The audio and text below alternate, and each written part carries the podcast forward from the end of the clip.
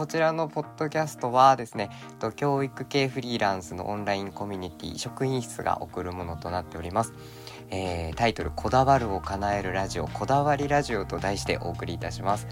今回は記念すべき第1回です。今日のテーマはまあ私たちおなじみオンライン家庭教師で良かったこと悪かったこと、えーもう現役バリバリのオンライン講師であられるシュート先生と、えっと、現役バリバリのオンライン講師大隅でお送りいたします。よろしくお願いいたします。よろしくお願いします、シュート先生なんか軽く自己紹介してもらってもいいですか？あ軽く自己紹介。はい。えー、自己紹介はそうですね。まあ分かりやすく言えばあのオンライン家庭教師フリーランス算数数学講師。長い。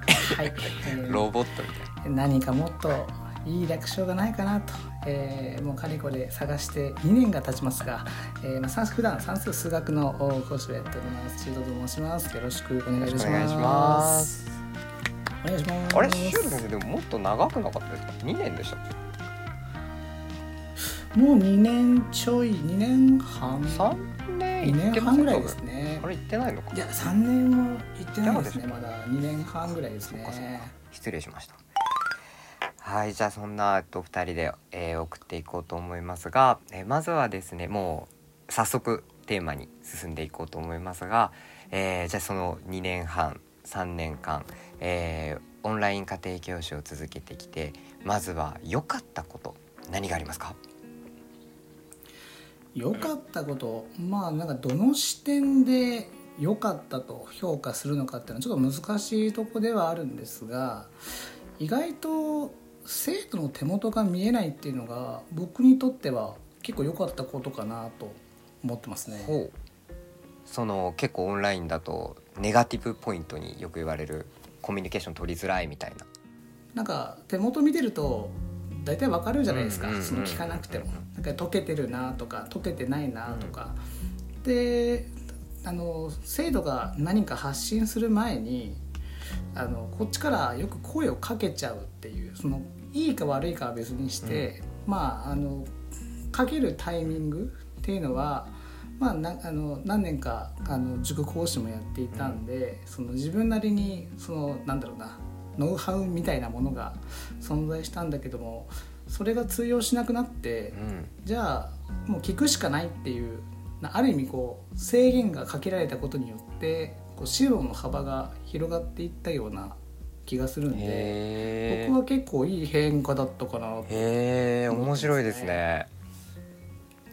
まあもちろんなんか手元を絶対見れないわけじゃなくて、うんうんスマホを書画カメラ代わりにして手元を見れるようにしたりとか、あの見る手段っていうのはいくつでもあるのでその、まあ、見た方がいいなっていう子に関してはあの見るようにあのちょっとあのご家庭の方でお願いすることもありますけど、だからこっちが結構聞く側に回るから、その何が分かんないのか直接聞いてみたりとか。あその一回解いたことをあのなんか例えば大問があって、1番2番3番があって、3番だけ教えてほしいみたいな、時にじゃあ1番と2番までは逆に教えてよって言っちゃはいうはいとか。うーんするといや意外と1番2番も分かってないぞうみたいな。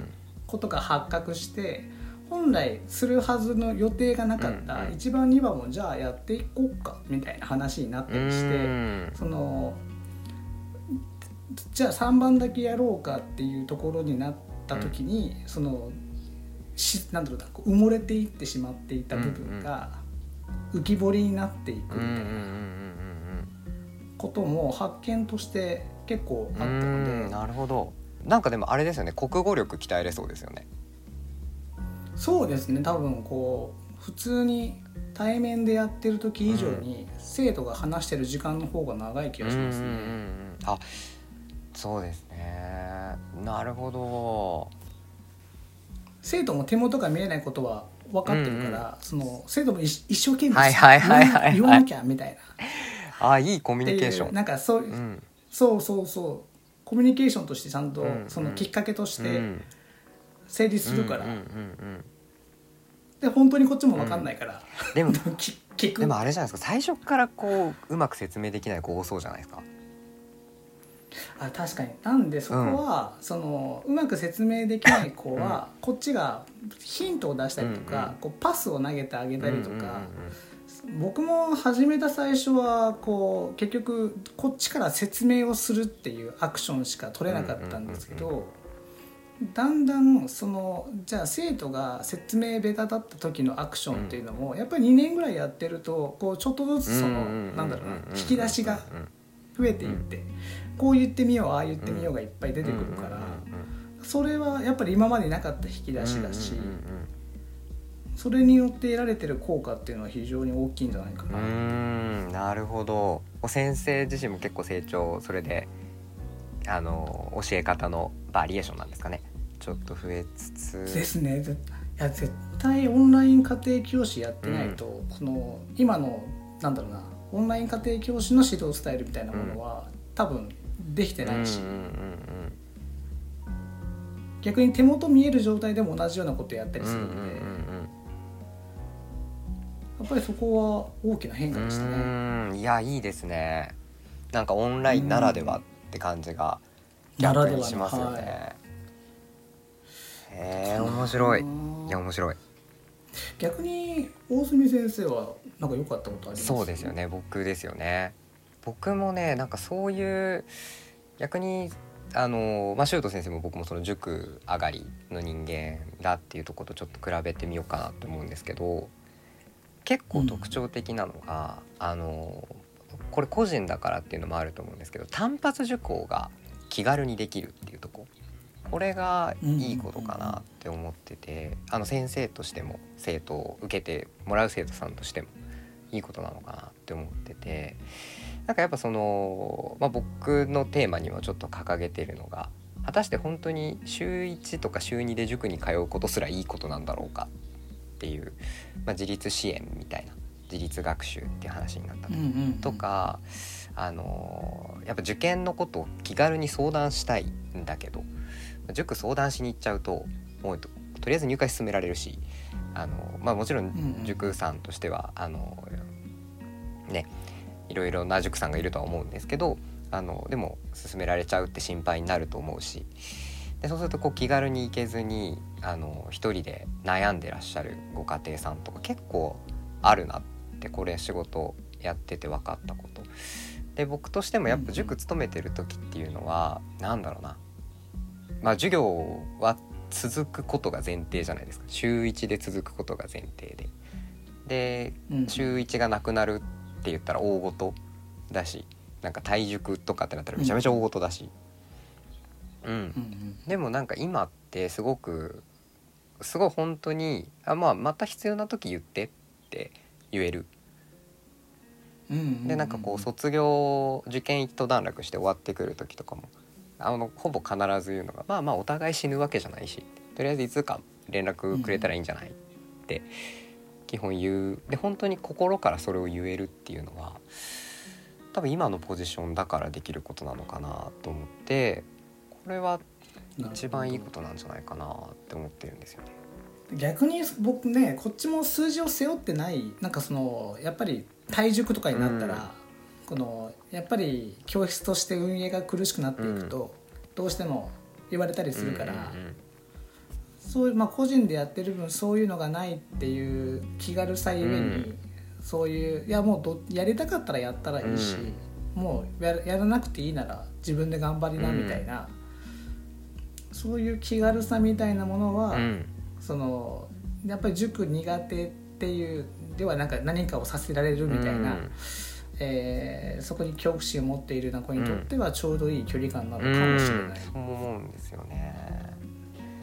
なんかでこうね勉強を積み上げていく過程としても自然な感じがしますよね。なんかこうもそうでう、まあね,、ね機械的に塾に行って勉強習慣培うのももちろん一つの手なんですけど、まあそれだったら別にオンラインでも同じことはできるはできると思うし、うん。でもなんかこう困った時にポンって助けを求められる相手を持てるっていうのは、まあかなり健全なんじゃないかなって思うんですよね。うんうんうん。ねえというねなんかこう結構いいこといっぱいあるなと思うんですけどだいぶいいことだけでも盛り上がってきているんですけどじゃあ悪かったこと悪かったこといきましょう悪かったこと。どうですか修斗先生。悪かったこと。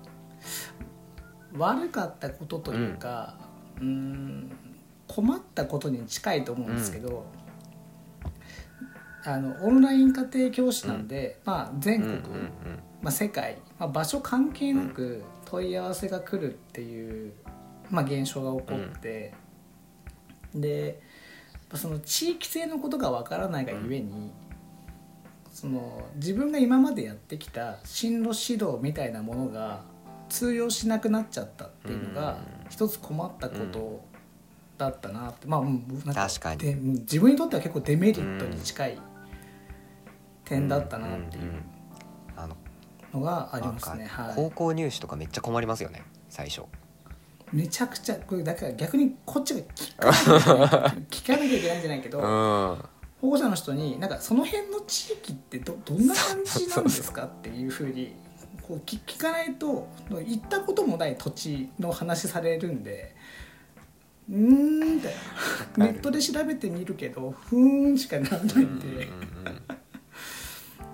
そうだから今まで地域密着型みたいなところがねたくさんある中の一つで、ね僕もやっていってでやっぱり地域のことを知ってるがゆえに、そのまあ、自信を持ってその大丈夫ですみたいなうんうんうん。言葉がけをしながらこう引っ張ってやっぱり引っ張っていくっていうのがやっぱり自分の中にその手法としてあって、でもそれができなくなった。そのそこに縛りをかけられたっていうのが、僕は逆にどうしようってなったとこうんろ、うん。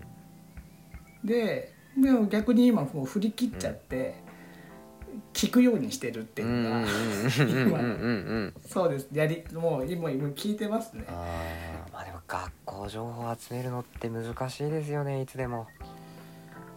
そうだから本当になんか現役でその土地域でバリバリやってる先生とか本当にお金払ってでも話聞聞きたいぐらいうん確かに。本当に。それぐらいやっぱりうん。価値があるものだと僕は思ってるんで。だか確かにらやっぱり地域の塾の代わりみたいなことうん。はやっぱ限界があるなってオンライン家庭教師には限界があるんじゃないかなと。うんやっぱそこが悪いこと悪かったことというか、うん。やっぱ弱点でもあり、困ることうで。もあんり確かに。デメリットに近いところじゃないそうかなと思ってですね。地域性はねちょっとオンラインだと結構頑張んないといけないですよね僕らも本当。うん。なるほど。大隅先生はこうあります？悪かったそうですよね。悪かったこと。僕はえっと、僕は悪かったこと。悪かっあれ僕は悪かったこと何をと思ってたんだっけ？あれ？僕悪かったこと何をと思ってたんだっけ？いや普通にシュート先生と話してる中で飛んじゃった。悪かったこと何言おうと思ってたんだっけ？ちょっと待ってください。これはね思い出そう。ちょっと悪かったこと何言おうと思ってたんだっけ？マジで忘れちゃった。えー、っとねあ思い出した。思い出しました思い出しました。思い出した。お。あの自由すぎるがゆえに勤務時間が。勤務時間が自由すぎるがゆえに、はいはい。まあこれはちょっと、はいはいはい。あの皆さんあるあるだと思うんですけどあのセルフブラックにしてしまうっていう。そうそうこれ言おうと思ってたんだ。セルフブラックにしちゃう。オンとオフの切り替えがね。通るあそうそうそうそうそうオンとオフが難しいんですよね。なんかシュート先生も今ねこれで記事まとめてくださってるってちょうど言ってたのも思い出して。それのねそうちょっと今ちょうどその記事を書いてちょっと今内容があまりにもちょっと壮大になりすぎてうん今かなり時間がかかってるんですけど。そう。やっぱ始めた最初は一人ブラック企業を。そう。ブラックブラック企業から転職したとあの一人ブラック企業に就職するってそうね。違うのはあの自分でなんだろうやりがい持ってやれてるかどうかっていう。どうか。やらされてる感がないかあるかっていう。ないか。らあそうそうそうそうそう。そう結局やってることはもう朝からそう晩そうそうまでみたいな。そうそう。僕も結局オンとオフがそんなに上手なタイプではやっぱりなかったみたいで。うん。もうねなんかずっとなんかやってますよね結局起きてる時は。なんかね友達とかが入ってきてくれると強制的に思考が切り替わるからいいんですけど、一人になっちゃうともう本当に仕事のことばっかり考えちゃったりとかするから、まあ、なんかね周りの普通にフリーランスじゃない友達とか見てるとこう休みはこうダラダラしてる姿とかを見ると羨ましいなって。思う。なんかずっとそうっすよね。なんか寝る前とかにこう覚醒しちゃって、そうなんかおもむろにそのなんかパソコンを立ち上げ 夜中の2時ぐらいからこう打ち始めるみたいな。作業を始めるみたいな。忘れないうちにねとかね。そうそうそうなんかそれを誰かに言われたわけじゃなくて、もうなんかでももうそうしないと寝れないんだもんみたいな、うんうんうん そう。そう。っていう。でなんか旗から客観的に見たらあれ？これってなんか前の会社よりもブラックなんだね？ってぐらい。あれ？みたいな。おなんかここに労働基準法がないぞと思いながら あれは本当ねやっぱ雇用契約の上に成り立つルールですよね労働基準本当に本当になんかあ労働基準法ってなんかまあねまあ、今そのどれだけ準拠に、ね、守ってるかっていう、ね、会社、ね、あのやっぱたくさんニュースになったりとかもしてますけど。うん。でもねあのフリーランスはねニュースにもなりませんならないですね。だってならないならないさフリーランスの過労死はあんまりあでもない。ですね。確かにね。あで過労認定されないからじゃないですか。確かに確かに。世に出ないんだ。過労は誰かが命令してやるから 過労になるけど。そっかそっか。自分でやっても過労にならないいるのかな。いいやいるんいいやいないと願いたいですよね。なりたくないし。ね、願いたいですけどでも可能性としては全然あるぞとう思いながらん。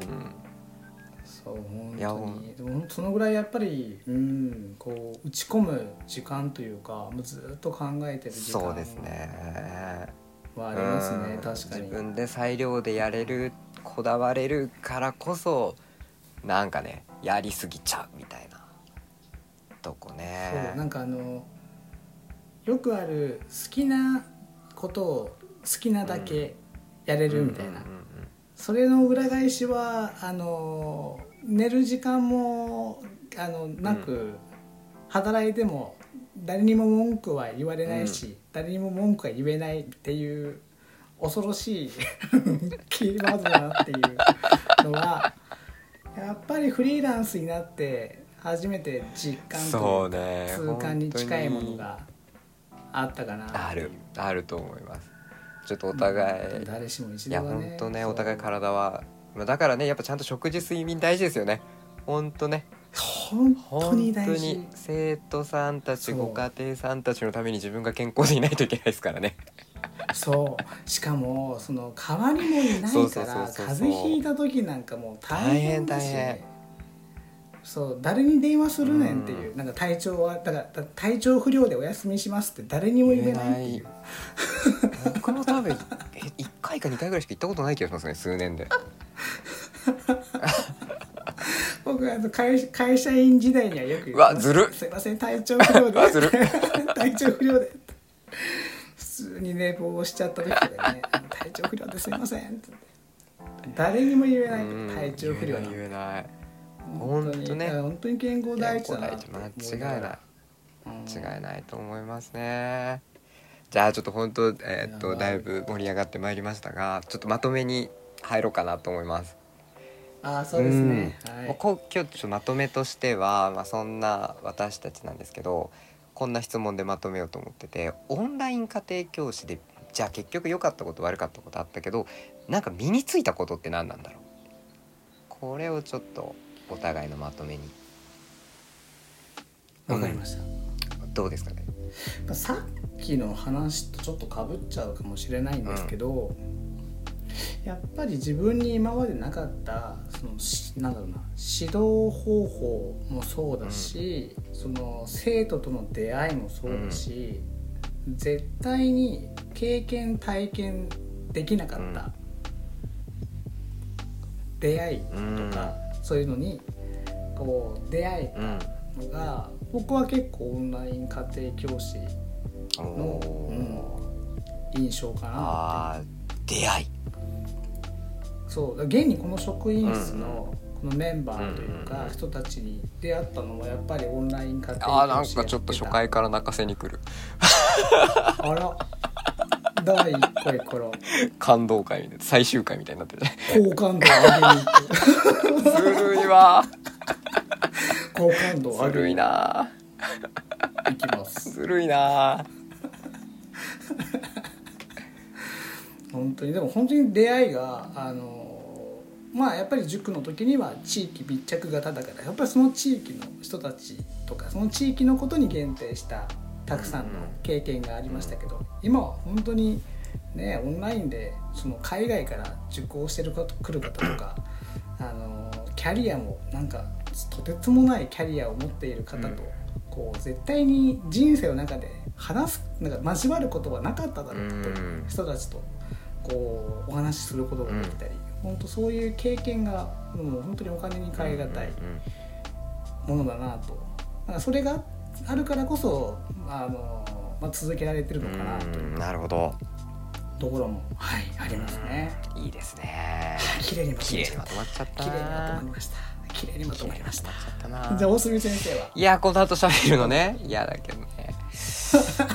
あーまあ僕はじゃあちょっともうちょっとビジネスライクな点なんを喋ってみようと思うんですけどあの自分の行動の価値を考える力が結構ついたかなと思いますね。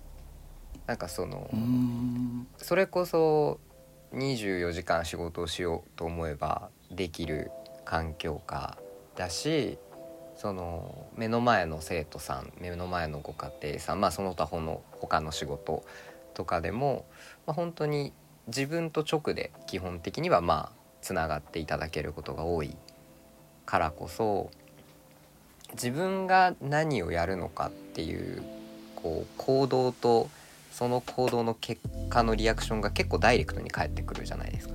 自分が何でしょう漠然といいことをすればいい結果が返ってきたりとかまあ自分が悪いことをすれば悪い結果が返ってきたりとか結構やっぱ会社員時代よりももともと接客業僕長いは長いんですけど何て言うんですかねその重みがやっぱ会社の一部の自分っていう感覚ともう自分が、まあ、全てっていう言い方もあれですけど個人事業主としての感覚ってやっぱ違うなっていうところがあって、やっぱほんと仕事が全くなかった時代とかもやっぱあったりとかすると、本当に、まあ、今仕事があることにもすごい感謝ができるしじゃあ自分のなんだろう1回の授業1回の授業が本当にちゃんと価値があるのかとかこう塾講師時代よりは絶対考えてると思うし、まあ、価値があるようにするためにはこういうふうにやったらいいんじゃないかっていうのもまあ挑戦しやすいっていう環境もあるからかもしれないんですけど、そうやって自分の行動の価値みたいなのをすごい考えれるようになったというか、まあ少なくとも昔よりは考えてるなっていうところ身についたと思ってます。うん。すいません。感動の要素は一切ないですね。